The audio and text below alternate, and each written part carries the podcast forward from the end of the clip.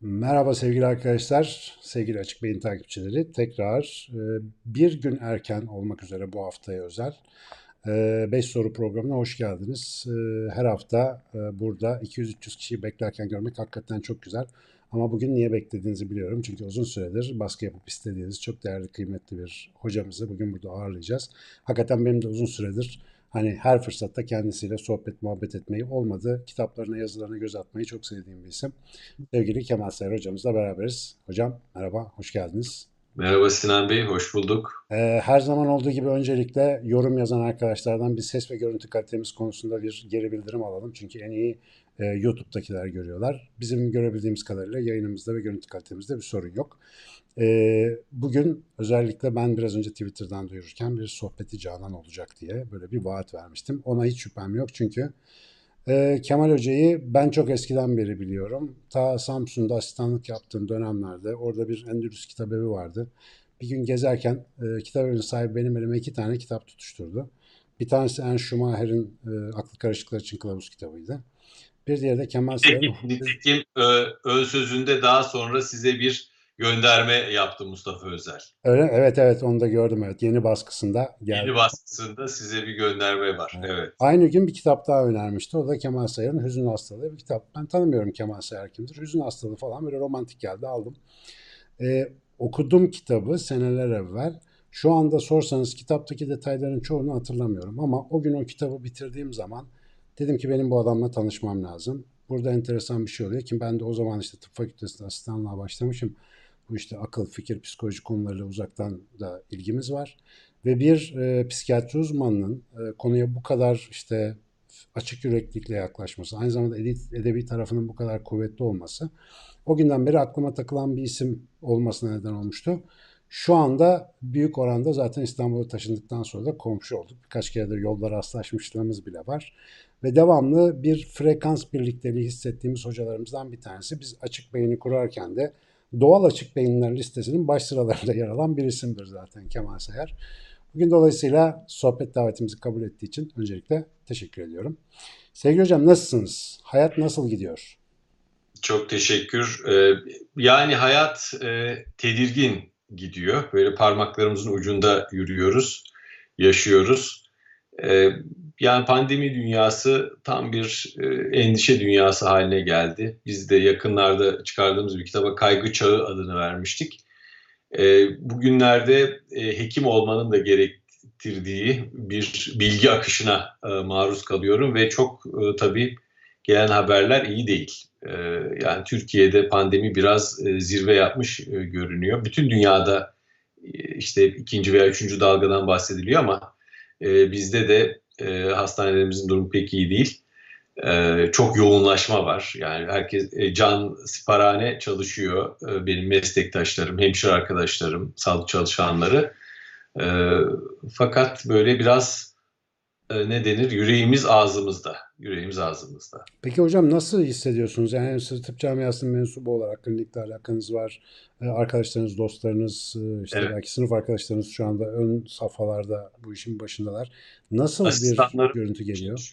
Şu anda evet. Asistanların mesela psikiyatri kliniğini çok azalttık biz Marmara Üniversitesi'nde. 3-4 hasta yatırıyoruz, yatırmıyoruz. Polikliniklerimizi kapattık. Bütün kuvvetlerimizi COVID'e verdik. Yani COVID meydan muharebesinde çalışıyor asistan arkadaşlarımız büyük bir fedakarlıkla. Yani çok enteresan bir sürece tanıklık ediyoruz. Tıp biliminin büyük bir çaba harcamasına rağmen hala çok azını anlayabildiği, çok azını aydınlatabildiği ilginç bir rahatsızlıkla karşı karşıyayız. Büyük bir belirsizlikle karşı karşıyayız. Yani kimde hastalığa sebep oluyorun, kimde daha rahat atlatılıyorun mutlak kesin cevapları henüz tam verilebilmiş değil. Hatta ve hatta daha dün Scientific American'dan bir makale okuyordum. Bizim yaygın olarak uyguladığımız karantina işte gibi yöntemlerin dahi ne ölçüde yararlı olduğuna ilişkin tartışmalar devam ediyor. Yani yeterince kanıt biriktirememiş durumdayız. Yani kanıta dayalı tıpta biraz belirsizlik var. Evet. Yani bu herhalde 3-5 sene içinde çok daha zaman içinde daha iyi anlayacağımız bir rahatsızlık olacak.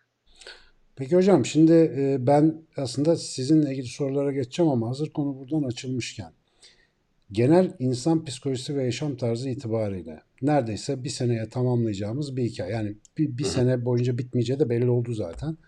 Şimdi böyle uzun süreli ve beklenmeyen radikal bir yaşam tarzı değişiminin şu anda görebildiğiniz etkileri nasıl? Yani pozitif negatif bağlamında nasıl bir gidişat izliyor Kemal Seher? Ben onu merak ediyorum. Ne gözüküyor ortalıkta? Zorlanma çok arttı. İnsanların takatinin yetebileceği sınırlar aşıldı. Yani istihap haddi diye bir söz vardır ya, herkesin taşıyabileceği bir yük vardır. Sanki onun sınırlarında dolaşıyoruz. Yani insanlar çok kolaylıkla kendini bırakacak gibi bir görüntü içindeler. Sadece bununla kalsa yine insanlar iyi kötü baş edebiliyor da ilave stres kaynakları geldiği zaman baş etmek zorlaşıyor. Mesela İzmir depremini izleyen haftalarda ben kendi klinik pratiğimde çok fazla deprem artı Covid yüzünden endişeye kapılmış insanla karşılaştım, konuştum. Özellikle kurtarma çalışmalarını uzun saatler izleyen insanlar televizyondan ikinci bir travmatizasyon süreci yaşamışlardı ve böyle bir anlamsızlık, niye yaşıyorum ki gibi depresif belirtiler, endişe belirtileriyle karışarak böyle bir genel bir yaşama isteksizliği, hevessizliği, keyifsizlik şeklinde. Ben hep şunu söylüyorum değişik programlarda, yani insanlarımız kendilerine hayat veren, enerji veren, coşku veren, neşe veren şeyler neredeyse oradan beslenmeyi ihmal etmesinler. Yani kafamızı hep bu kederli şeylere, olaylara gömdüğümüz zaman, kendimizi adeta bu travmatik anlara kelepçelediğimiz zaman bir süre sonra içimiz aşınmaya başlıyor ve gücümüz tükeniyor, olaylarla baş etme kabiliyetimiz azalıyor ve kendimizi çok çaresiz ve ümitsiz hissetmeye başlıyoruz Sinan Bey. Yani bu tasalı haberlere ayırdığımız zamanlar biraz azalmalı. Bizi üretkenliğe götürecek, düşünmeye götürecek, estetik deneyime götürecek, güzellikle karşılaştıracak, içimizi genişletecek olaylara, haberlere, insanlara, ilişkilere daha fazla yer açmamız lazım. Yoksa hakikaten hepimizin bir baş etme kabiliyetimiz var. O baş etme kabiliyetimizi tepe tepe kullanırsak bir süre sonra içimizin feri sönüyor. Bir Anadolu kadın bana böyle demişti. Hiç unutmadım onun sözünü. Şimdi depresyonda, fakat Anadolu kadınların çok güzel böyle ifadeleri vardır. Ne oldu teyzeciğim, ne hissediyorsun? İçimin feri söndü evladım demişti. İçimizin ferinin sönmemesine dikkat etmemiz lazım. Bu konudaki pratik tavsiyelere geleceğim sona doğru. Yani özellikle hayata biraz da sadece bilimsel gözlükte değil de aynı zamanda bilimin yorumu, edebiyat vesaire gözüyle bakan bir akademisyenin, bir ruh sağlığı çalışanının gördükleri benim için çok önemli. Ama şu 5 soru konseptini özellikle benim yapmamın bir sebebi var. Şimdi biz ne zaman Kemal Seher desek oturduğumuz yerde toparlanıyoruz. Çünkü hani gücünden, yaşından falan değil ama sözünden ve yaşadığı hayatı bize aktarış biçiminden biz çok etkileniyoruz. Dolayısıyla hep içimizden diyoruz ki keşke daha fazla olsa böyle insanlar. Bu nedenle bunun da kolaylaştırıcı bir tarafı olarak biraz Kemal Seher'i anlamak ve anlatmak bana önemli gibi geliyor. Mesela hani derler ya, yapımında ve yayınında emeği geçen herkese teşekkürler diye. Kemal Seher ne oldu da böyle oldu? Şimdi benim ilk sorduğum soru şu olur. Bir daha dünyaya gelse Kemal Seher, deseler ki aynı hayatımı yaşamak istersin, başka bir alternatif mi denemek istersin diye. Şimdiye kadar olan hayatınızda, şu biriktirdiklerinize baktığınız zaman ne düşünüyorsunuz hayatınız hakkında? Yani mutmain misiniz, iyi mi, yoksa bir BC şıkkını değerlendirmek ister miydiniz? Hiç mutmain değilim. Kendimden hoşnut değilim. Yani insan tabii bir ömre birkaç ömür sığdırmak istiyor. Biz danışanlarımızı analiz ettiğimiz gibi bazen çok akıllı danışanlarımız da bizi analiz eder.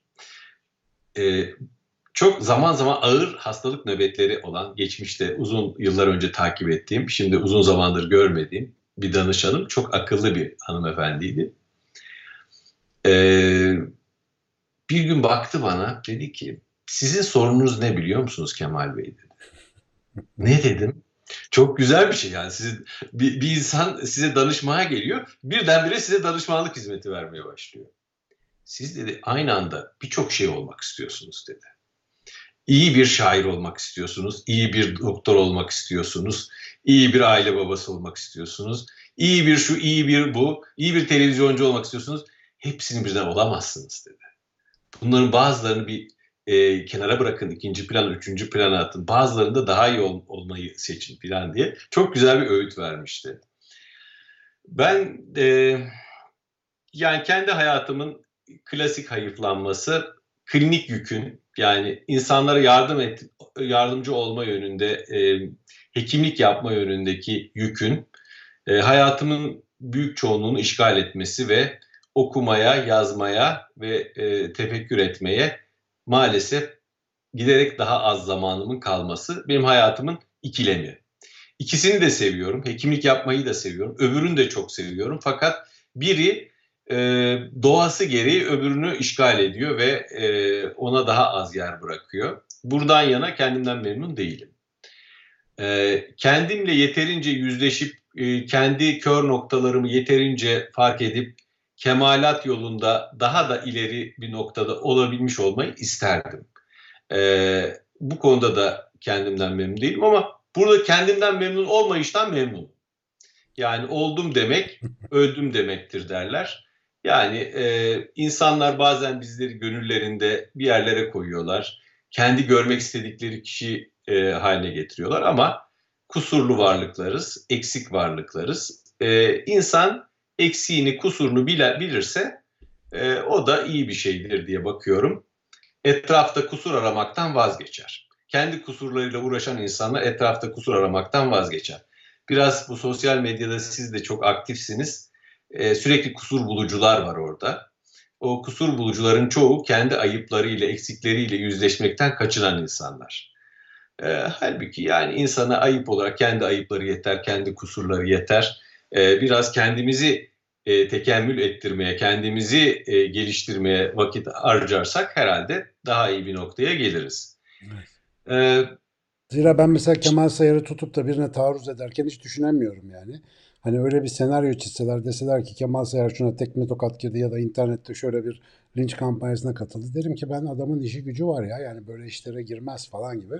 Herhalde biraz bu yolda gitmek de kendi içine böyle bir yoğun ilgiyle dönmeyi gerektiriyor gibi bir durum var. Hep sizdeki bu iç kemalat sevdası muhtemelen onun bir yansıması herhalde yani. Devamlı çağıran bir şey var. İşimiz zaten bu yani, biraz iç gözlem. Yani bir terapist veya bir psikiyatrist kendi kişiliğini bir enstrüman olarak kullanarak insanlara yardımcı olur.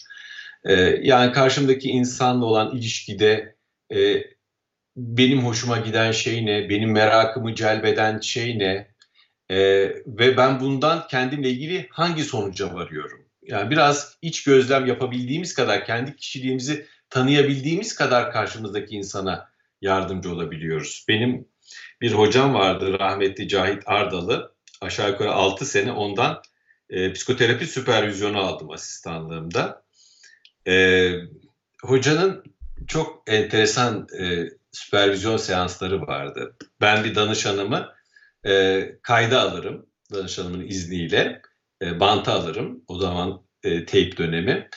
Sonra onu tek tek çözerim. O bant çözümünü 5-6 öğrencisiyle beraber hocaya okurum. 5-6 arkadaşımla beraber bize süpervizyon verir, hocaya okurum. Hoca dur bakalım der. Burada şu soruyu niye atladın? Niye bu soruyu sordun? Mesela bu soru burada yeri değil. Bu soruyu sormanın sebebi ne olabilir filan diye insanı kendi çıplak hakikatiyle karşı karşıya bırakan böyle tatlı tatlı sizi kendi eksikliklerinizle, kusurlarınızla baş başa bırakan yorumlar yapar. Zaman içinde insan biraz kendine bakmayı öğrenebilirse, nerede hata yapıyorum, niye kızdım, kızarken aslında bu bende neyi tetikledi de kızdım. Bunu yapabildiğimiz kadar, kendi duygularımızın farkında olabildiğimiz kadar aslında karşımızdaki insanlarla daha iyi iletişim kurabiliyoruz. Yoksa benim kanaatime göre ham duygular, oluşmamış duygular çok ilkel patlamalar şeklinde kendini gösteriyor. Bizim toplumumuzda da bu çok yaygın. Yani insanların birbirlerine öfke nöbetleri halinde saldırmaları, birbirleriyle alay etmeleri, birbirlerini devalüe etmeleri, değersizleştirmeleri çok kolaylıkla tesadüf ettiğimiz şeyler. Hep burada kendimizle ilgili bir derdin izini bulmak mümkün. Yani kendisiyle tam meselesini halledememiş her insan dışarıdan böyle bir öfke nesnesi bulup oraya kusmak, oraya biraz öfkesini yöneltmek isteyebilir. Tabii kural değil ama sıklıkla böyle olabiliyor. İçimde kalanlara geleyim, bunu da söyleyeyim, bitireyim. İçinde bir tane de matematik heveslisi bir adam kaldı. Enteresan. Ben lise yıllarında matematik benim aşkımdı. Hakikaten aşkımdı yani.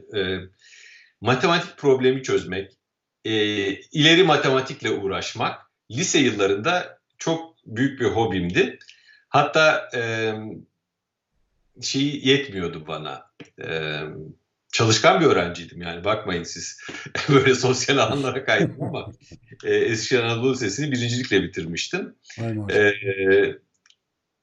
Yani o dönem mesela o kadar seviyordum ki matematiği, mühendislik matematiği çalışıyordum. Ve artık lise kitapları yetmiyordu. Mühendislik matematiğin sorularını çözmekten çok büyük bir keyif alıyordum.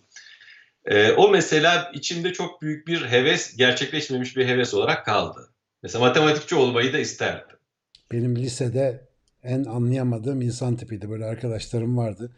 Matematik seven insanı hiç anlayamazdım o zamanlar. Evet. Benim travmam varmış. Yıllar sonra fark ettim yani. Keşke o zamanlar benim de öyle bir merakım olsaymış. Ben çok uzaktım o konuya. Yıllar sonra sevdim. Bu fraktal geometri falan derken girdik işin içine. Muhteşemmiş gerçekten. O aşkı anlıyorum gerçekten. Şimdi yani. Matematik şiir gibi aslında. Aynen. Benim matematik öğretmenimin lise sonunda travmaları vardı benimle ilgili. Öyle muzip bir tarafımız oluyor bazen insan ergenlik çağında. Hocanın matematikte çok iddialıydı. Ve meydan okurdu. Herkes hadi çözemediğiniz soru var mı getirin diye. Ben kendisine o mühendislik kitaplarından bir iki tane problem getirince hoca biraz sarsılmıştı. Bir ders aşağı yukarı 45 dakika boyunca bir problemi çözmekle uğraşmıştı. Tabii muziplik de var gençlikte. Her seferinde hoca ürkek bakışlarla acaba yine soru soracak mı diye bana bakıyor. Ben de o mühendislik kitaplarından bulduğum en zor soruyu hocaya soruyorum. Bir süre sonra vazgeçmişti tabii hoca. Böyle matematik sevenin çok sevdiği, anlayamayanın, içine giremeyenin de biraz zorlandığı bir şey. Ama bence şiir gibi bir şey yani. Aynen öyle. Sonra biraz fazla açıldım bu programda. Gayet güzel. Şimdi sen matematik bence çok önemli bir parametre bir insanın hayatında. Ben yani birinin matematik sevip sevmemesine ya da matematikle ilgili bir geçmiş olup olmamasına dair bir şey duyduğum zaman o kişiyle ilgili yani yeni fikirler ediniyorum. Çünkü o bir düşünce biçiminin bir nevi gerçekten şiirden anlamanın böyle o matematiksel formüllerdeki güzelliği görebilmenin aslında bir işareti. O bence hoş bir anekdot, güzel. Bir de siz tabii bu başarılı öğrencilik döneminden sonra işte tıp fakültesine giriyorsunuz. İsteyerek mi girdiniz tıp fakültesine? Yani nasıl da durum? Şöyle, yani bizim dönemimizde yani mühendislik ve tıp arasında gidiyordu öğrenciler. Böyle iyi puan alacağı belli olan öğrenciler. Boğaziçi'ne geldim. İki arkadaş geldik. Bizim Eskişehir Anadolu Lisesi'nden Kamil Aksoy'la arkadaşımla geldik. İlk defa İstanbul'a geliyorum filan, böyle bir şaşkınlık içindeyim. Boğaziçi'ne geldim. Bana çok rahat bir ortam gibi geldi. Yani böyle bir Anadolu çocuğu Boğaziçi'yle karşılaşıyor. Herkes çok rahat, çok özgüvenli filan. Biraz ürktüm Boğaziçi'nden. Halbuki arkadaşlarım da var. Onlar gezdiriyor. Bizden bir dönem önce gelmiş arkadaşlarım. Sonra Hacettepe'ye gittim. Hacettepe daha böyle şey, herkes çok çalışıyor filan. Daha bana bize yakın geldi. Biraz da insanla ilgili bir şey yapmak istedim. Yani mühendislik biraz o dönemde daha insandan uzak gibi algıladım. İnsanla ilgili bir şey yapmak istedim. Bir de tabii rahmetli babam da çok istiyordu doktor olmamı. Onun öyle bir hevesi vardı içinde. Biraz da onu da memnun edeyim diye herhalde. Böyle bir hayat çizgisi insana böyle değişik... Yani orada bir tercih var yani. Aha. Ben bir tıbba gideyim diye bir tercih var. Tabii. Yani insanla ilgili olsun diye. Eyvallah. Peki içindeyken nasıldı? Böyle bir aşk oluştu mu tıbba karşı? Yani nasıl bir hissiyat? Şunun için soruyorum. İşte 10-12 sene tıp fakültelerinde ben öğretim üyeliği yaptım da her sene dönem 2 öğrencilerine yoklama yapardım ben. Niye geldi? Dönem 1 öğrencilerine ilk işte biyoloji dersine falan girerken. Yani kim isteyerek geldi diye yaklaşık işte 3 yani yarıdan bazen biraz fazla bazen biraz az parmak kaldırdı. Onları da biraz sorgulayınca önemli bir kısmının yüksek puan aldığı için orada olduğunu görürdüm ve bu bana biraz hazin gelirdi. O yüzden sorarım. Bir de meslekte böyle mesleğiyle özdeşleşmiş hani başarılı addedilen birisine de bunu sormayı önemli buluyorum. Yani o aşk yolda oluşuyor mu yoksa o istek, o motivasyon ömür boyu devam eden, erken başlayıp devam eden bir şey mi? Onu biraz anlamak istiyorum aslında. Sizde nasıldı mesela o iş? Yolda mı oluştu biraz? Ben doğrusu seviyordum.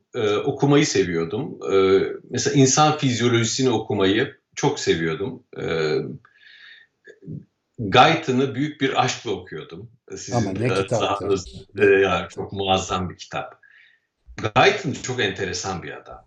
Guyton bana öyle bir şey hava veriyordu ki satır aralarına böyle bir kendi sanki mistik inanışlarını böyle serpiştirmiş gibi geliyor Guyton. Çok doğrudan söylemez fakat her seferinde sizi şöyle bir noktaya getirir. Ya bu insan vücudu muhteşem bir şey.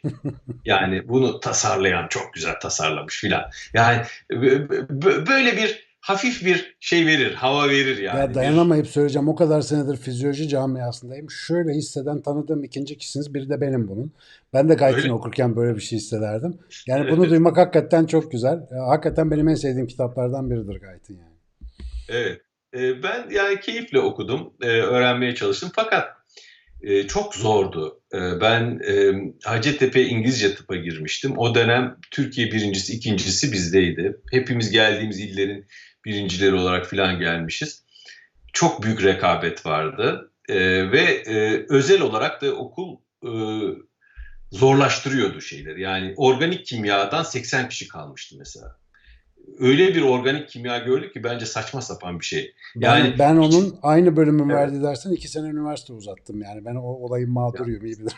Hacettepe aynı. Bana sorarsanız yani şimdi bizim Marmara'da konuşuyoruz tıp eğitimcisi arkadaşlarla. Mesela organik kimya okutmak yerine felsefe ve şiir okutmak isterim çocuklara 1. sınıfta. Veya işte film izletmek isterim. Film kulübü yapmak isterim. Yani beşeri bilimleri tıbba sokmak lazım. Şimdi Marmara Tıp'ta böyle bir çalışma yaptık. Yaptı özellikle tıp eğitimcisi arkadaşımız. Zaman zaman biz de sohbet ediyoruz onunla, konuşuyoruz. Öbür türlü tıp eğitiminden çıkan insanlar böyle bir musluk tamircisi gibi insan organizmasının bozuk taraflarıyla meşgul olan kişilere dönüşüyor.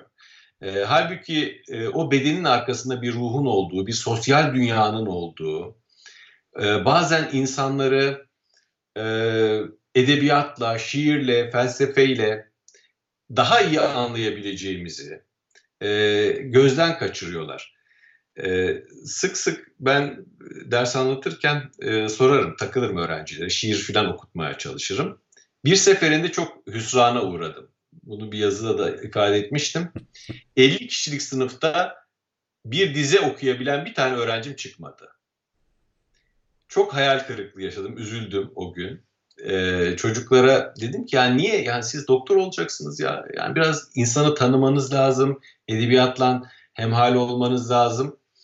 Hocam dediler, bizden böyle bir şey isteyen olmadı bugüne kadar. Biz işte tost yedik, test çözdük. Yani hep başarılı olmak üzerine kamçılandık, yarıştırıldık. Hayatımıza böyle bir şeye yer açamadık bu yarıştan dolayı dediler. Bu büyük bir eksiklik aslında, büyük bir eksiklik. Mesela Amerika Birleşik Devletleri'nde 4 yıllık temel eğitimin üzerine tıp okunuyor. Evet. O temel eğitim, mesela İngilizce okuyorlar, edebiyat okuyorlar, felsefe okuyorlar. O olgunlaşma seviyesine geldikten sonra 6 sene tıp okunuyor. Bence bu birinci sınıflara biraz düşünme üzerine dersler konulabilir. Ben ilk 3 sene çok yoruldum tıpta. Yani çok çalışmak zorunda kaldık. Ayakta kaldık. Sınıfı geçebilmek için yani günde 12 saat, 14 saat çalışıyorduk. Fakat 4. sınıfta bunun eksikliğini hissetmeye başladım. Çünkü edebiyat hep öteden beri ilgimi çeken bir alan, beslendiğim bir yer. Fakat giderek böyle bir ders çalışan bir makineye dönüşüyorum. 4. sınıfta arkadaşlarımla bir edebiyat mahfili oluşturmayı başardık. 5. sınıfta Albatros diye bir edebiyat dergisi çıkardık. 12 sayıya yakın Albatros dergisini çıkardık. Günlük bir gazetede yazılar yazmaya başladık filan. O bana büyük bir nefes alma imkanı verdi. Yani edebiyatla yeniden temas kurmak, yeniden kelimelerin heyecanına bürünmek, yazdıklarımızın bir kağıt parçasında yayınlanması ve onun başka insanlara ulaşması, oradan bize gelen ufak tepkiler. Yani başka bir dünya var ve bu dünya güzel dedirtti. O günden sonra işte 2 karpuzu bir koltukta taşımaya çalıştım. Yani asistanlık dönemimde Marmara Üniversitesi'nde ve sonrasında edebiyatta daha haşır neşir idim. Sonra giderek psikiyatrist kimliğim biraz onu sanki gerilere iteledi. Ama ben de yazdığım denemelere böyle bir şiir tadı vermeye çalışarak, hafif böyle bir şiir serpintisi yaparak, yayarak şiirin benden uzaklaşan şeylerini tutmaya çalışıyorum. Son parçalarını tutmaya ve daha işte orayla da alışverişimi sürdürmeye gayret ediyorum. Harika. Bu arada takipçilerimizden, kadim takipçilerimizden sevgili Bilgecan demiş ki, keşke bu hocalarımdan bir fikir edebiyatı sempozyumu yapılsa ne güzel olurdu demiş. Biz de yayından hemen önce zaten Kemal Hoca ile bunun istişaresini biraz yapıyorduk. Bilgeciğim, niyetimiz var. İnşallah hocam da ve diğer böyle görüşlerine kıymet verdiğimiz arkadaşlar da aynı fikir. Şu yeni sistemlerimiz bir otursun bakalım. Şu pandeminin tantanası bir azalsın. Böyle bir ekiple bir arada olup acık fikir cidarlarını esnetme işini biz de çok istiyoruz. Sağ olasın bu hatırlatma için. Özellikle de yorumu yayına çektim ki kayıtlarda kalsın. Bugün Bilge bunu söylemişti diye hatırlarız. Hocam, psikiyatri sanıyorum tıp eğitimi bitmeden sizin severek, isteyerek seçtiğiniz bir uzmanlıkmış gibi gözüküyor. Bunun arkasında peki bu özellikle maneviyat tarafınızın kuvvetli olmasının ne kadar etkisi var? Yani bunlar birbirleriyle nasıl bir ilişki içerisinde? Daha doğrusu aslında esas sorumu toparlayarak sorayım. O da şu: siz aslında tıp camiasının bir üyesi, bir hekimsiniz. Tıp bugün ağırlıklı olarak bilimsel ve kanıta dayalı tıp olarak gidiyor. Biraz sıkıcı bir alan bana sorarsanız bu haliyle. Çünkü eski şifacılık, eski hekimlik yerine bayağı teknik doktorluğu önceleyen, işte malpraktis korkusuyla bayağı sıkı regülasyonlara bağlı, sanatsal tarafı gittikçe örselenen bir meslek gibi geliyor bana. Öte yandan hem manevi hem edebi tarafı olan bir insan, bir de böyle bir mesleğin içerisinde. Siz nasıl bunları meclis ettiniz ve Kemal Sayır'ı farklı yapan şeyler nasıl ortaya çıktı?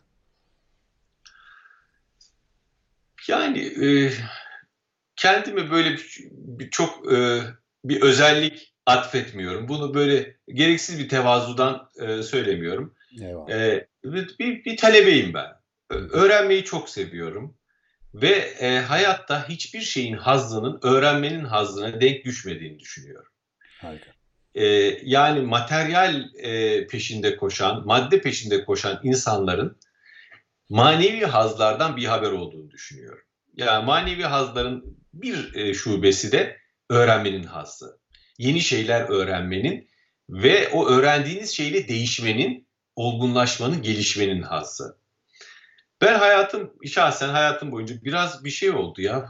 Sanki kendim böyle bir psikanaliz divanına yatmış gibi hissediyorum ama buna da ihtiyacım var. Yani sanki konuşasım var. Evet. Güzel güzel. Ne güzel. Demekten dert anlatamamışım. Harika harika. Tam istediğimiz. Evet. Harika.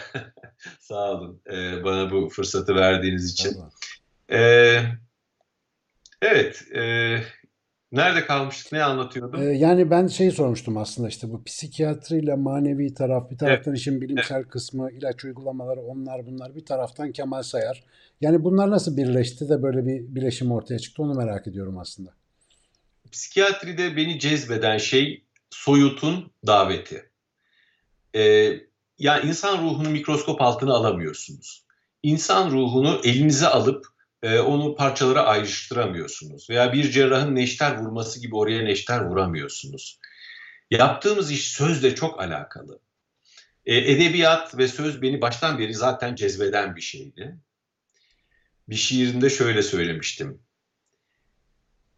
Ruhumun kuyularına bağırıp da dönen ses, gelen sesle dönmeyeydim meşke, neme gerek benim tababeti ruhiye. Ruhumun kuyularına bağırıp da gelen sesle dönmeyeydim meşke, neme gerekti benim tababeti ruhiye. Yani insan biraz kendini anlamak istiyor, insanı anlamak istiyor, sözü anlamak istiyor, sözün insan üzerindeki tesirini anlamak istiyor. Bunu bana dekan da sormuştu, bu soruyu. Şimdi biz Marmara Tıp'a kazandık ama öyle herkesi almıyorlardı Marmara Tıp'a. Bir yabancı dil puanını geçmeniz lazım. Bir de dekana mantıklı cevaplar vermeniz lazım. Dedi ki niçin dedi yani. Niye psikiyatriyi seçtin dedi. Sen bu puanla başka yerlere de girebilirdin falan. Ben dedim ki ben abstreye, soyuta meraklıyım dedim. Yani böyle aklın ihata edemediği yerlerde dolaşmayı seviyorum dedim. Çok ilginç bulmuştum. Her gördüğünde beni o dönemin dekanı hep hatırlatırdı. Bu cevap güzeldi falan diye. İlginç bir şeydi. Yani hakikaten o hissettiğim şeydi. Hala da soyutluk beni cezbediyor. Her şeyin insan ruhuna ilişkin, insan hayatına ilişkin her şeyin ölçülebilir olmadığını, ölçülemeyen, bilimin de mevcut şartlarıyla kavrayamadığı bir sürü unsur olduğunu hala ve bunları araştırmanın, bunları anlamanın çok keyifli bir şey olduğunu düşünüyorum. Mesela bilinçaltı diye bir şeyden bahsediyoruz değil mi? Yani herhangi birisi bir fotoğrafını çekti mi bilinçaltının veya bilinçaltı elimizle dokunabildiğimiz bir şey mi? Somut bir şey mi? Değil. Soyut bir şey. Bir soyutlama. Ama böyle bir şeyin var olduğunu hissediyoruz. Yani bir şeylerin birdenbire bilince fırlamasıyla bilinç yüzeyinde yer almayan bazı hakikatlerin olduğunu fark ediyoruz.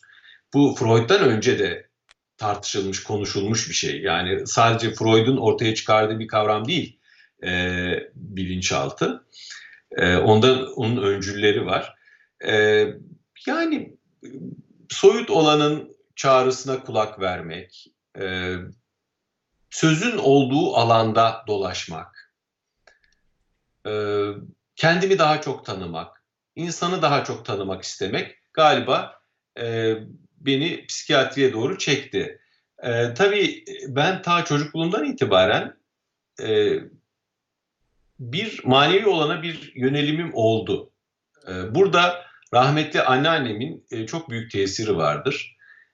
Rahmetli anneannem benim bu meraklarımı ve arayışlarımı hep desteklemiştir. Çok enteresan bir kadındı. Anadolu'nun bilge kadınlarından birisiydi. Ümmi bir kadın, çok bilgili bir kadın. Her konuda anlatacak hikayeleri olan çok zengin bir kadın. Belki onunla özdeşleştim. Yani çocukluğum yazın onun yanında geçirirken onunla özdeşleştim ve ondaki derinliği merak ettim. Belki onun gittiği yerlere gitmek istedim. Bilemiyorum. Bu da tabii psikiyatriyi seçmemde bir rol oynamıştır. Gerçi psikiyatri genellikle manevi olanın bastırılması ve inkar edilmesi üzerine kuruludur. Tam da sorumun sebebi biraz da buydu. Evet. Ben de galiba tersini yapmak istedim. Yani böyle bir arayış da olabilir. Yani bu insanın kınanacak, ayıplanacak bir tarafı değildir.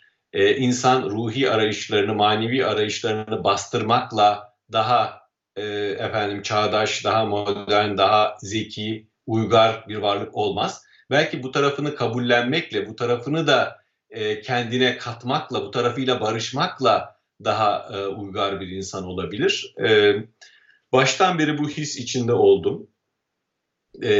Tabii burada sınırlara çok dikkat etmek lazım. Her zaman terapi odasında biz bir vaiz değiliz. Yani biz bir misyoner değiliz. Bize insanlar bu kabil dertlerini getirdikleri zaman, mesela manevi alanla ilgili bir sıkışma, bir sıkıntı getirir zaman ben onunla konuşabilecek selahiyette olmalıyım. Ama evet, böyle bir derdi yoksa da ben ona bunu açmam. Yani ben o odada onun dertleriyle hemhal olup ona yardımcı olmak isteyen kişiyim sadece. Evet. Ya onun üstünde bir pozisyonda değilim. Belki o benden daha bilgilidir, daha ariftir. Hayat hakkında daha çok şey biliyordur. Ondan öğrenmeye de hazır olmalıyım.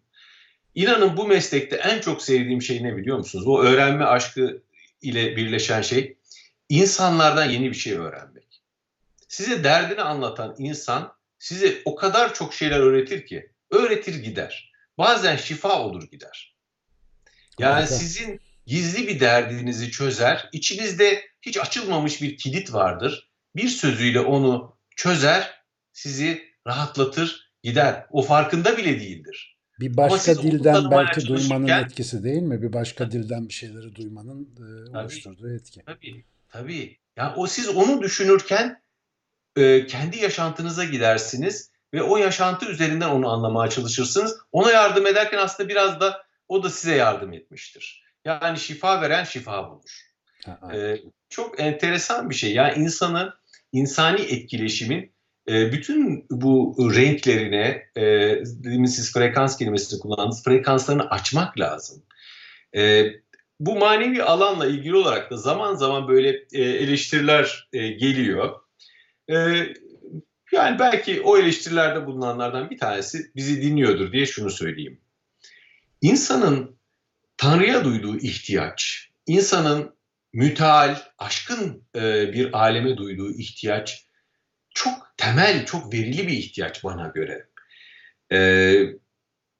Daha dün bir şey okuyordum, bir kitap okuyordum. Orada seyredeceğim inşallah bu akşam veya yarın akşam vakit bulup Werner Herzog'un Fransa'da 32 bin yıl önce bulunan mağara resimleri üzerine bir belgeseli.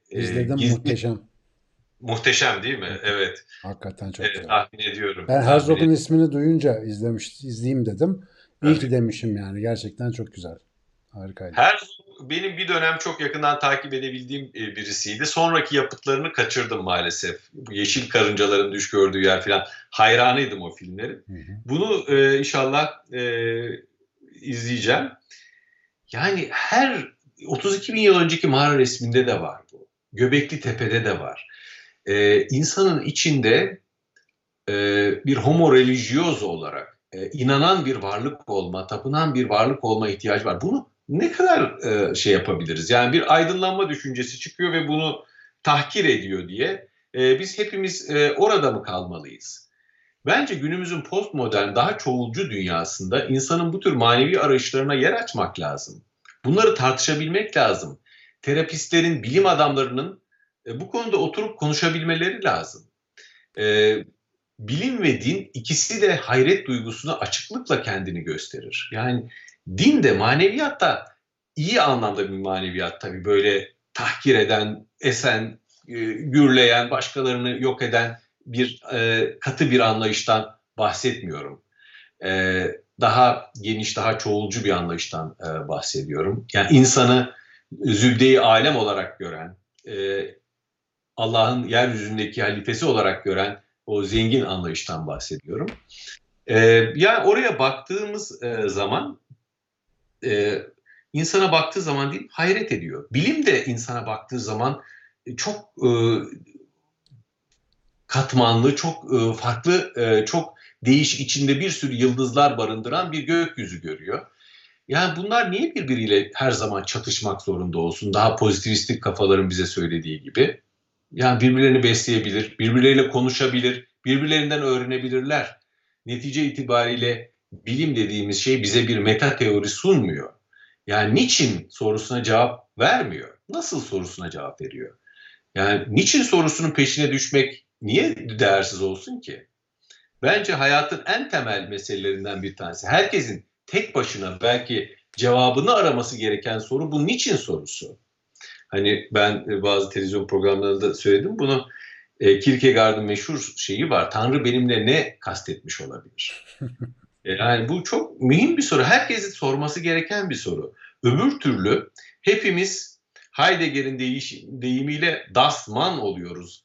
Sıra insanı, sürü insanı haline geliyoruz. Ya Robert Musil'in deyimiyle niteliksiz adam haline geliyoruz. Herkes aynı tarzda tüketimci ideolojinin eseri olduğu zaman, manevi arayışları olmadığı zaman, kendinden daha büyük bir bütüne yönelmediği zaman içimizde bir şey susuz olarak kalıyor.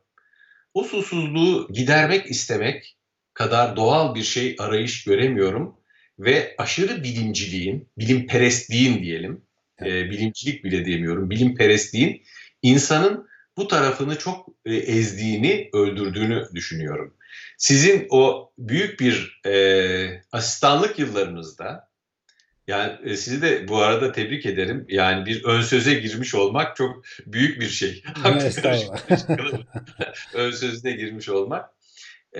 Asistanlık yıllarınızda büyük bir zevkle okuduğunuz aklı karışıklar için kılavuzda Schumacher bizi işte bu hayretin kıyılarına getiriyor, bırakıyor. Yani insana hayret nazarıyla bakmayı öğrenmemiz lazım. Yunus Emre'mizin çok güzel bir şeyi vardır. Der ki, hak bir gönül verdi bana, ha demeden hayran olur. Yani ben her zaman insanın bu manevi mirasıyla atalarından, dedelerinden, çok eski dedelerinden bize miras kalan ve yeryüzündeki yalnızlığımızı iyileştiren bu manevi mirasla yüzleşmesi, barışması, onu keşfetmesi, onu açması gerektiğini düşündüm. Bundan dolayı da hiçbir zaman yüksünmedim. Bunu konuşmaktan dolayı da hiçbir zaman yüksünmedim. İyi ki de yüksünmediniz. Bu arada bakan şeyler de bana komik geliyorlar. Eyvallah. Çünkü biz, yani inanın bana, üstten bakanlar tanımadıkları için düşmanlık ediyorlar. İki sene evvel Nepal'de McGill Üniversitesi ruh sağlığı ve maneviyat diye bir sempozyum düzenledi. Ben de mesela tasavvufla ilgili bir konuşma yaptım.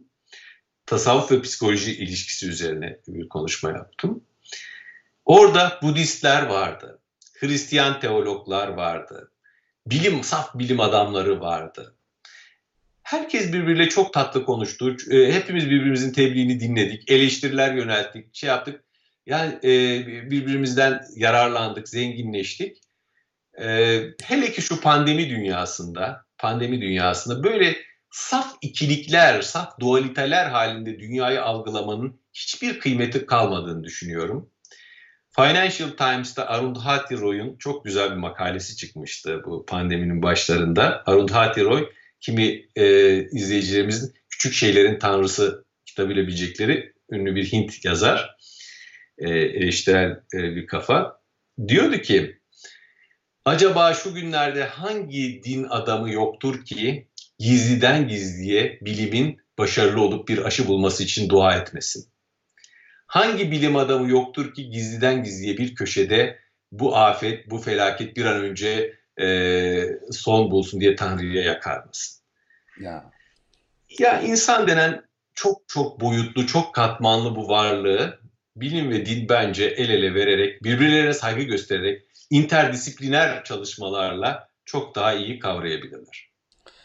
Şu son birkaç paragraf, Kemal Hoca'dan büyük bir keyifle dinlediğimiz son birkaç paragraf özellikle kayıtlara geçsin ki sadece sözleri değil, Kemal Hoca'nın bunları söyleyiş şekli. Çünkü maneviyatından sıyrılmış ve karşıdakini dövmeye yarayan sopaya dönüşmüş kurumsal inançlarla, o inançlardan kaçacağız diye her türlü insani ihtiyacı küçümseyen garip bir savrulmanın arasında kaybettiğimiz şey bu sözlerdeki ve tavırdaki letafet. Lütfen bunu bir not alın.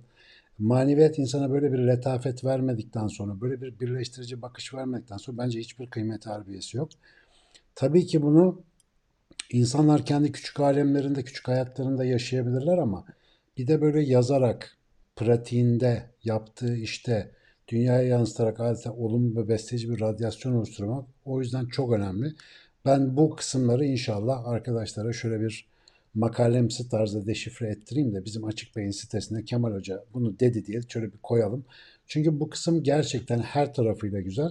Özellikle bunu söyleyen bir kendi ifadesiyle tababeti ruhiye mütehassısı olduğu için insanın ruhsal dünyasının ihtiyaçlarına doğrudan senelerdir şahitlik eden bir insan konuşuyor. Yani o gözle de ben baktığınızı düşünüyorum buna. Konuşmaların arasında sıklıkla geçen bir ifade var. Biz yani sadece bu muhabbetimizde değil, hemen hemen günlük hayatımızda yani günde birkaç kez kullanıyoruz. Ruh diye bir kavram kullanıyoruz biz. Ben de ne zaman televizyona beyin anlatmaya falan çıksam bana ruh soruyorlar.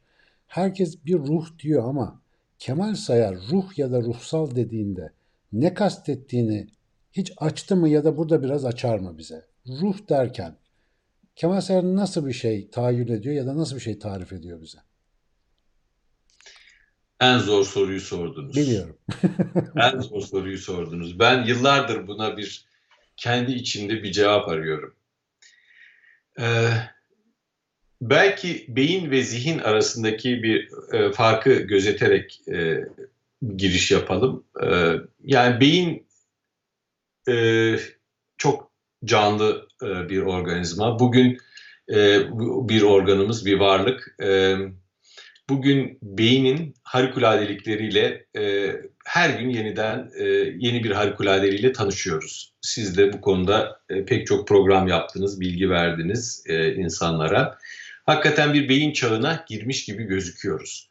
Ama bilimcilik ne kadar yanlışsa beyincilik de bana göre yanlış. Yani her şeyi beyne indirgemek de yanlış. Çünkü zihin dediğimiz şey iki insanın arasında oluşuyor. Yani ben ve sen arasındaki etkileşim zihni ortaya çıkarıyor. Zihin beyni biraz daha aşan bir şey. Beynin fonksiyonlarına da irca edilemeyecek, beynin fonksiyonlarına da indirgenemeyecek bir şey. Zihin etkileşimle ortaya çıkıyor. Bir örnek vermemiz gerekirse aynı nesneye bakan iki ayrı kişi aynı şeyi hissetmiyorlar. Geçmiş tecrübeleri farklı olduğu için, onunla ilgili deneyimleri farklı olduğu için zihinsel yaşantıları farklı olabiliyor. Eğer ben Eyfel Kulesi'ni gezerken beni bir köpek ısırmışsa, Eyfel Kulesi'ne bir arkadaşımla gittiğim zaman, Eyfel Kulesi ona çok büyük bir hayranlık, bir mimari deha eseri gibi görünürken ben soğuk terler dökmeye başlıyorum. Yeniden bir köpek acaba nereden beni bulur diye o travmatik deneyimle Eyfel Kulesi'ni deneyimleyebiliyorum.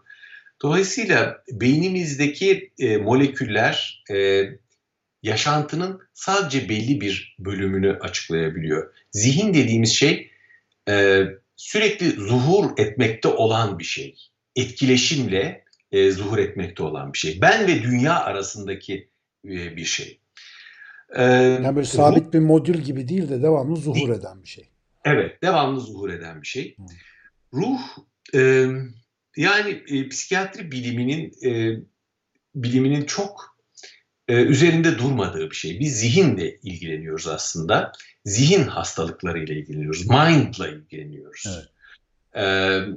Ama yani bu tamamen bir meşrep meselesi.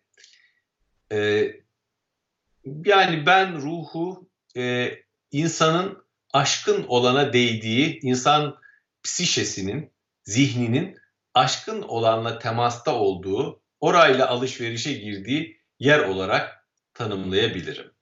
O da Spirit anlamında. O da bir ilişki cinsinden dolayısıyla. Aşkın evet. olanla insanın işte belki zihninin ilişkisi ya da işte o görünmeyen işte algıtının ilişkisi diyorlar. Transpersonel diyorlar. Yani insanı sadece yatay bir düzlemde tanımlarsanız, yani insanın sadece bu dünyadaki varlıklarla olan ilişkisi düzleminde tanımlarsanız ayrı bir psikoloji ortaya koyarsınız. İnsanı yatay düzlemin dışında dikey düzlemle, bir yaratıcıyla, bir mabutla, bir müteal evrenle, aşkın bir dünyayla ilişki halinde bir varlık olarak da tanımlarsanız o zaman başka bir psikoloji ortaya koyarsınız. İşte benim zaman zaman yazılarımda değindiğim bu tasavvufi bakışlar veya bizim geleneksel kültürümüzden gelen zenginlikler veya Hristiyan mistisizminde de var, Budist mistisizminde de var. İnsanı sadece bu dünyadan ibaret değil, yani başka boyutlarda da var olabilen bir varlık olarak görebilen, daha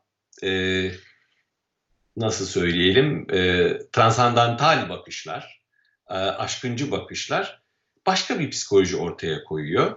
Orada ruhtan bahsetmek daha kolay. Ama modern psikolojinin veya modern psikiyatrinin dilinde ruh çok anlamlı bir kelime değil. Evet, genellikle zihnin bir başka kelime karşılığı olarak kullanılıyor ama özellikle sizin gibi kadim literatürle de temasta olan birisi için onun anlamının farklı olabileceğini hissediyoruz zaten konuşurken. Yani ruhsal aygıt dediğimizde siz basit bir zihin kökenli işte psikeyi kastetmiyorsunuz. Başka bir şey var orada. Biz şimdi açık beynin felsefesini yazmaya çalışırken hep şeyi söyledik. Yani bilimsel bilgiyle kadim bilgiyi aynı masaya koyalım. Beraber çalıştıkları yerleri alıp insanlara aktarmaya çalışalım. Biz de buradan öğrenelim. Sonuçta meyveli bir masa oluyor. Çünkü hani kadim bilgide bugün hani yanlış olduğunu direkt bildiğimiz anlatılar olduğu gibi son derece kıymetli bir insanlık tecrübesi de var. Hatta insanlığın aşkın tarafının tecrübeleri de orada mevcut. Doğru okumayı bilirsek. Bilim de hep yalan yanlış ya da sürekli değişen değil. Yani bilim de hakikaten önümüze ışık tutan çok ciddi bilgiler veriyor. Bunları bir toplayalım masada. Kararını verdiğimiz günden beri, 4 yıldan beri ben şahsen çok aydınlandım mesela. Yani zaten meşrep meselesi dediniz ya, bu meşrep arkada devam ettikçe zaten yapıyor ama bir de bu kararı verip gerçekten o cesareti gösterdiğiniz ilginç bir şey oluyor. Son sorum şu olacak. Ben profesyonel bir psikiyatrist olarak Kemal Sen'in hiç seansını bilmiyorum. Gitmedim. Nasıl çalıştığını görmedim. Evet. Ama bir taraftan ben kendi yaptığım işe bakıyorum. Zihninizin aşkın tarafıyla dünyevi taraf arasındaki ilişki ortaya bir tarz koyuyor. Şimdi birçok psikoterapi teknikleri, psikoanalizler, şunlar bunlar işte bilişsel davranışçılar, metakognitif bir sürü bir şeyler var. Bunların hepsi belli açılardan işte insandaki bazı psikolojik, psikiyatrik sorunları çözme amaçlı araçlar sunuyorlar. Öte yandan birçok kadim ritüel, birçok kadim tavsiye var. Kemal Sayar bunları nasıl kullanıyor? Mesela bunların içinde modern tekniklerden şundan bundan iyi dediği, bu insana iyi yaklaşıyor dediği bir şey var mı? Ya da işte pozitif psikoloji falan gibi. Yani şu anda pratikte Kemal Sayar'ın psikiyatrisi nasıl gidiyor? Neleri benimsiyor daha çok? Ya ben tamamen hani iyi terzi herkesin kalıbına göre uygun bir elbise diken kişidir. Böylece o elbise onun üzerinde potur durmamış olur. Yani bir tür terzilik yaptığımı düşünüyorum. İnsanların ihtiyaçlarına göre kendi bilgim doğrultusunda, görgüm doğrultusunda, tecrübem doğrultusunda onlara ne sunarsam onlara şifa verebilirim, onlara verilen şifanın aracısı olabilirim. Onu gözetiyorum. Dolayısıyla bazen beni varoluşçu bir psikiyatrist olarak görebilirsiniz. Gayet varoluşçu seanslar yapabilirim. Psikodinamik psikiyatri konusunda 6 sene hoca, Engin Geçtan hocayla biz 2 sene varoluşçu psikiyatri üzerine çalıştık. Ondan da çok şey öğrendim. Sağ olsun, Allah rahmet eylesin. Cahit Ardalı hocamdan psikodinamik psikiyatriyi öğrendim. Yani bu bilişsel davranışçı terapi teknikleri zaman zaman anksiyete bozukluklarında çok işe yarıyor. Onları da okuduğumuz kadarıyla, dinlediğimiz kadarıyla çeşitli bilim adamlarından formal bir eğitimim olmamakla birlikte o konuda öğrendik. Yani daha kendimi şeye yakın hissediyorum. Varoluşçu, hümanistik ekole daha yakın hissediyorum. Hı hı. Sadece bunlar değil ama. Sadece bunlar değil. Mesela edebiyatın, şiirin, antropolojinin, hatta zaman zaman felsefenin de bana kazandırdığı açılımlar var. Yani karşıma gelen insanı bazen güzel bir sözle, güzel bir şiirle, efendim onun bana paylaştığı bir şiirden devam ederek, bir dizeden devam ederek edebiyatın veya sözün gücüyle daha iyi anladığımı hissettiğim zamanlar olmuştur. Bazı insanlar, Başı Suluklar için Kılavuz kitabımda bunu yazdım, şiir olup yağarlar bir seansta. Yani şiir olup yağar. Öyle bir konuşur ki ben derim ki ah bu seansı keşke kayda alabilsek. Yani bir şey olabilse de, bir imkan olabilse, karşılıklı birbirimize izin versek de ya o kadar güzel konuşur. Kendini o kadar güzel anlatır ki orada siz de şiir olmak zorundasınız. Yani danışan size bir şiir olarak geldiyse siz böyle ona sopa sallayan bir bilimci olamazsınız. Pozitivist bir kafayla o insanı yakalayamazsınız. Biraz galiba insanların isteklerine, ihtiyaçlarına göre bizim de biçim alabilmemiz lazım. Mitolojide Prokrüst'ün yatağı diye bir efsane vardır. Prokrüst misafirlerini yatağına yatırırmış. Bazı misafirler uzun gelirmiş yatağa. Onların bacaklarını kesermiş, kollarını kesermiş, yatağa uydururmuş. Bazıları kısa gelince onları böyle bazı aletlerle çekermiş. Önemli olan yatağa uygun misafir haline getirmekmiş onları. Bu psikoterapide veya psikiyatrideki ideolojik yaklaşımlar için kullanılan bir benzetme.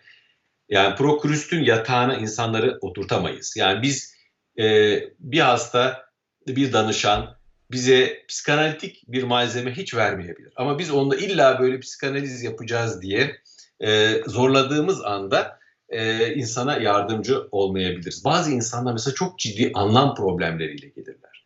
Bazı insanlar mesela ben şöyle söyleyen kaç tane insanla karşılaştım. Tanrı'ya çok kırgınım. Tanrı'ya çok öfkeliyim. İçimde ona karşı büyük bir güceniklik var. Hadi bakalım psikanaliz mi yapacaksınız buradan? Tanrı mutlak kudreti sembol ediyor. Sen de babanla problemini tanrısal alana yansıtıyorsun.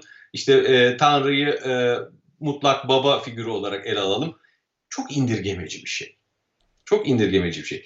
Bu insanın ağzından çıkan şeyi olduğu gibi duymaya, işitmeye hazır olmamız lazım. Bunun için de kendimizi hayatın her alanında mümkün olabildiği kadar yetkinleştirmeye gayret etmemiz lazım. Ben size bir hikaye anlatayım. Bir vaka toplantısında psikotik, yani gerçeğe yabancılaşmış bir danışan bir grup öğretim üyesinin önünde çok şiirsel bir şekilde, yani benim şu an bile hatırladığım zaman böyle gözlerimi dolu dolu eden bir şekilde, ya şizofreni hastası belki bu kişi, psikoz, yani gerçek dünyada yaşamıyor şu anda, hayaller aleminde yaşıyor, fakat o kadar güzel bir şekilde Hızır ve Musa kıssasını anlatıyor ki ve hayatını o Hızır ve Musa kıssasının üzerinden örnekleyerek bir sürü alegoriyle, telmihle, göndermeler yaparak anlatıyor.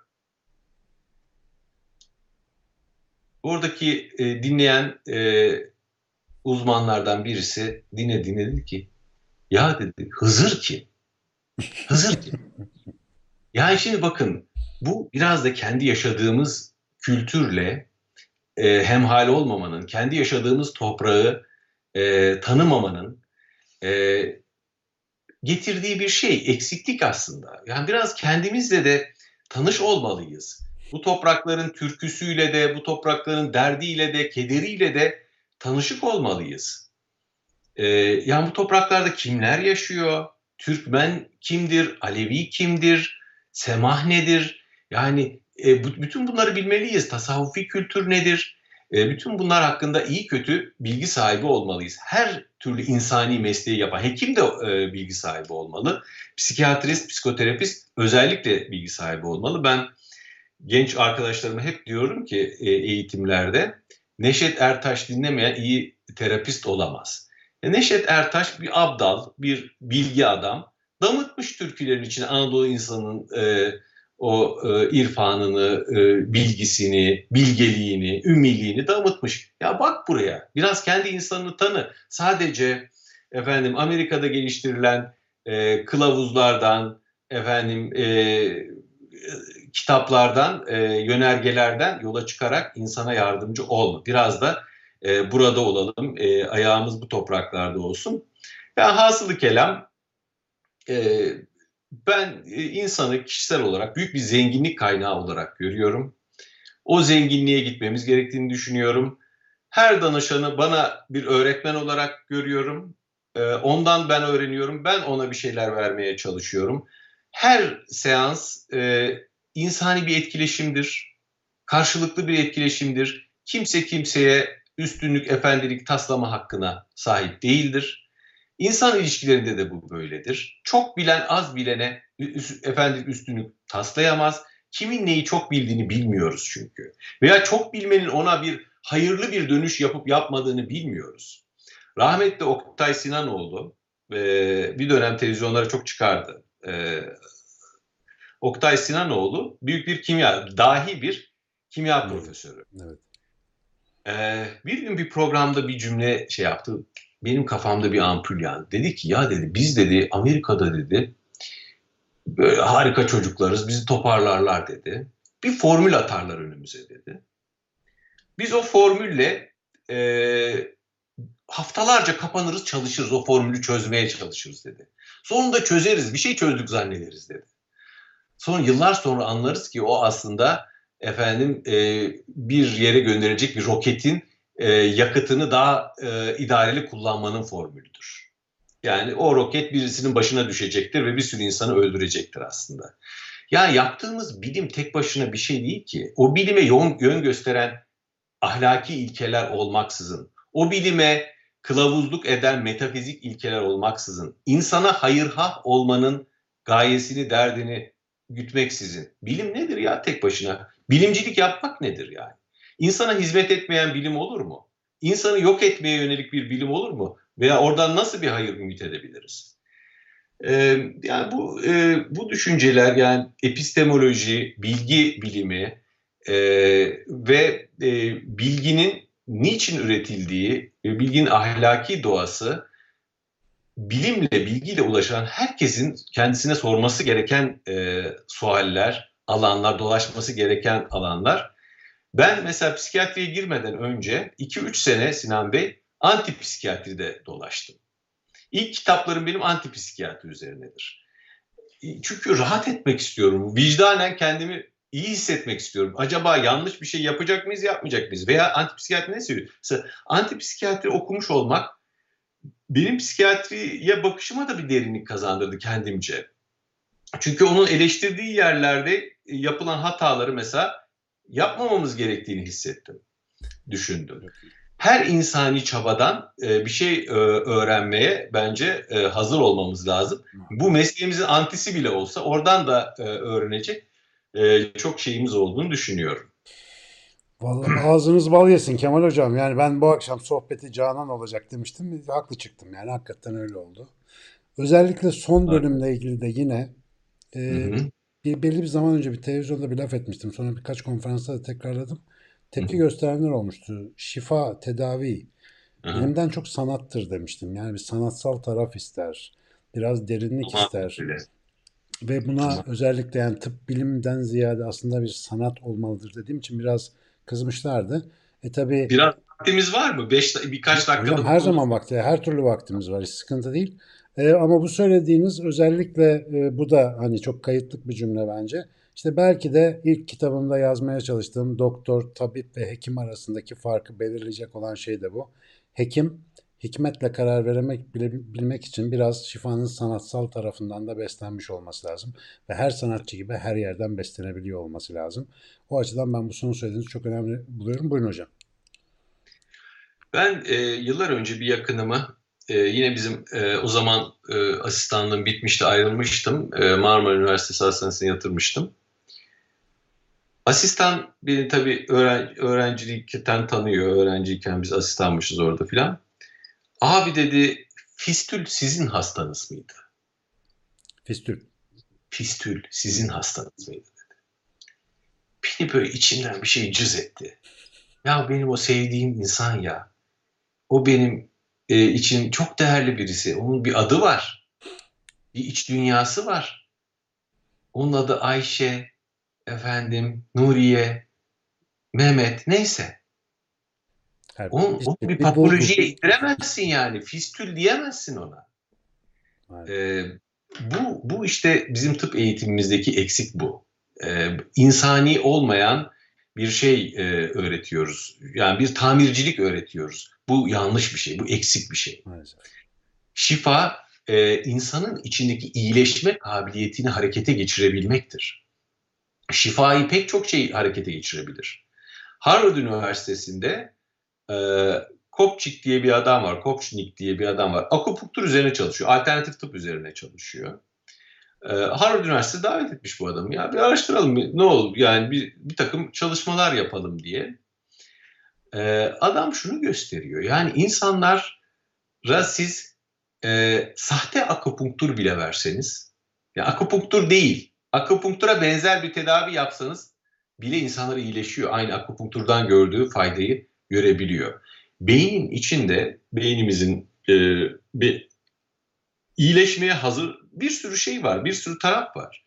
İşte enkefalinler, şunlar bunlar. Yani biz ümit duygusunu harekete geçirdiğimiz zaman, doğru bir beklenti yaratabildiğimiz zaman ve doğru müdahalelerde bulunduğumuz zaman insanlar iyileşebilir. Bugün antidepresan cevabın önemli bir kısmı, tabii belli bir noktadan sonra değil ama önemli bir kısmı yine plasebo cevabıdır. Evet. İlaç testlerinde onu çok sık görüyoruz zaten. Temel testler %20-25 plasebo. Tabii. Dolayısıyla insanın içinde iyileşmeye dönük, bir şeyleri yoluna koymaya dönük, umuda dönük bir taraf hep zaten vardır. Mesela terapi. Terapi şöyledir, böyledir. İşte ben şöyle iyi terapistim, böyle iyi terapistim. Biliyor musunuz? Ne terapistin ustalığı birinci derecede rol oynuyor, ne kullanılan terapi yöntemi. Yani %60'a yakın faktör non-spesifik faktör tedavide. Danışan kişi, danıştığı kişinin kendisiyle gerçekten ilgilendiğini, onun derdiyle hemhal olduğunu hissederse hiç yaşına başına bakmıyor, terapötik uzmanlığına bile bakmıyor. Ve eğer danışan kişi, danışılan kişide bir samimiyet, bir ihlas, bir sıcaklık görebiliyorsa ve kendisine gerçekten yardım etme isteği görüyorsa zaten kendine iyileşmeye başlıyor ilk seansta. Hatta ve hatta karşısında diyelim ki bir duvar var. Ona kötü davranmıyor ama bir duvar. İnsan kendi ağzından çıkan sözleri kendi kulağa duymaya başladığı anda iyileşmeye başlıyor. Aynen. Çünkü kendi hikayenizi ilk defa birisinin karşısında derli toplu anlatmaya başlıyorsunuz. Bunlar çok değerli şeyler. İnsan içinde büyük bir şifa kaynağı var. Yani doktorlar, tabipler, terapistler bu şifa kaynağını biraz harekete geçirmeye yarıyorlar. Kendi uzmanlıklarıyla, bilgileriyle, doğru kılavuzluklarıyla, kılavuz kaptanlıklarıyla onu doğru sulara sevk etmeye çalışıyorlar. Bazen doğru sulara sevk etmeye çalışırken biz de kazalar yapıyoruz, yanlışlar yapıyoruz. Ama iyi niyetli olmak esas ve insana inanmak, insana güvenmek, insana baktığımız zaman onu büyük bir mucize olarak görebilmek, hayret edilecek çok büyük bir gökyüzü olarak görebilmek çok önemli. Kant'ın çok sevdiğim bir sözü var, onunla bitirmiş olayım. Diyor ki, iki şey diyor bende huşu uyandırıyor diyor. Çok severim bu sözü. İki şey bende huşu uyandırıyor. Üzerimizdeki uçsuz bucaksız gökyüzü ve insandaki vicdan. İyi olanı, doğru olanı yapma yönünde duyduğu eğilim. İnsana baktığımız zaman hakikaten çok büyük yükseliş imkanları görebiliriz. Yani insanı yükseltenlerden olalım. Son biraz artık saçımız sakalımız da ağardı. Ben böyle konuşmaların sonuna doğru birdenbire kendimi öğüt veren ihtiyar adam şeyini buluyorum. İhtiyar değil ama öğüt veren adam olmak lazım. Lazım. Bu devirde lazım. Ya ben Sinan Bey şöyle düşünüyorum. Yani çok kötülüğü çoğaltıyoruz ya. Çok kötülüğü konuşuyoruz. Çok olumsuz olanla zihinlerimizi meşgul ediyor ve kirletiyoruz. Ya olumluya odaklanalım. Doğru olana odaklanalım. Biz doğru olalım. Biz eğrilere numune olalım. Olabildiğince kendi kusurlarımızı düzeltelim ve insanlığa güzel bir iz bırakarak, güzel bir ışık bırakarak geçip gidelim. Yani Pascal'in bir kitabında bir söz var. Diyor ki ya ben inanamıyorum diyor. Benden önce milyonlarca insan yaşadı. Benden sonra da milyonlarca insan yaşayacak diyor. Ben ya evrende bir şeyim ya. Azıcık bir şeyim diyor. Bir silinip geçen bir izim diyor. Hepimiz öyleyiz ya. Hayatlarımız çok kısa. Bir ışık çakımı gibi, hani Yunus diyor ya, şol göz açıp yummuş gibi ömürlerimiz geçip gidiyor. Orada azıcık bir iyilik bırakabilirsek, güzel bir tortu bırakabilirsek ne mutlu bize. Amin inşallah. Bu arada Açık Beyin'i birlikte kurduğumuz sevgili Müge Doğan buradan selamlarını gönderiyor. Onu ileteyim. Annem bizim en hızlı takipçimiz Güzin Canan. Devamlı kalpler atıyor. Spek sever. Çok sevgiler. Oradan da selamları iletelim. Bu arada sanıyorum bu programdan sonra imza kampanyası başlayacak. Kemal Sayar her gün konuşsun falan diye. Gerçekten yani yorumlara bakıyorum şimdi. Orada da büyük bir açlık doğuyor. Evet, YouTube'da gönderdiğim linki açarsanız orada arkadaşların yorumlarını görebilirsiniz. Vallahi işte bir saat dedik. Vaktimizi açtık ama ben hiç aşmışız gibi hissetmedim. Vallahi çok güzel bir sohbetti. Ben normalde 5 soru programını her konuyu bir kere ağırlıyorum. İnşallah vaktimiz olunca size söz sevgili Açık Beyinler. Kemal Hoca'yla biz bu hasbi halimizi internete daha çok taşımak istiyoruz. İnşallah bunu daha fazla yaparız. Neden bu kadar olumlu güzel yorumlar geliyor? Çünkü bir hekimle beraberdik. Hekim vardı burada. Hekim kelimesinin anlamına da bu arada bir Google etimolojiden olsun bir bakın. Dolayısıyla hekimler yetiştirmeye ne kadar ihtiyacımız olduğunu hep beraber göreceğiz. Sevgili hocam çok teşekkür ediyorum. Ben teşekkür ederim. Büyük bir zevkti. Sağ olun. Harika bir akşam geçirdik. Arkadaşlar sizin de valla bir gözümle yorumlara bakmaya çalıştım ama hafif böyle artık şaşı oldum yukarı aşağı baka baka. Ama güzel yorumlarınız için çok teşekkür ediyorum. Yine her hafta Cuma günü devam etmek üzere sizlerle beraber olacağız. Sağ olun, var olun. Ömrünüzün bir saatten uzun zamanını yatırdınız. İnşallah bin bereketle size geri dönsün diyoruz. Hepinize sevgiler, hayırlı akşamlar olsun.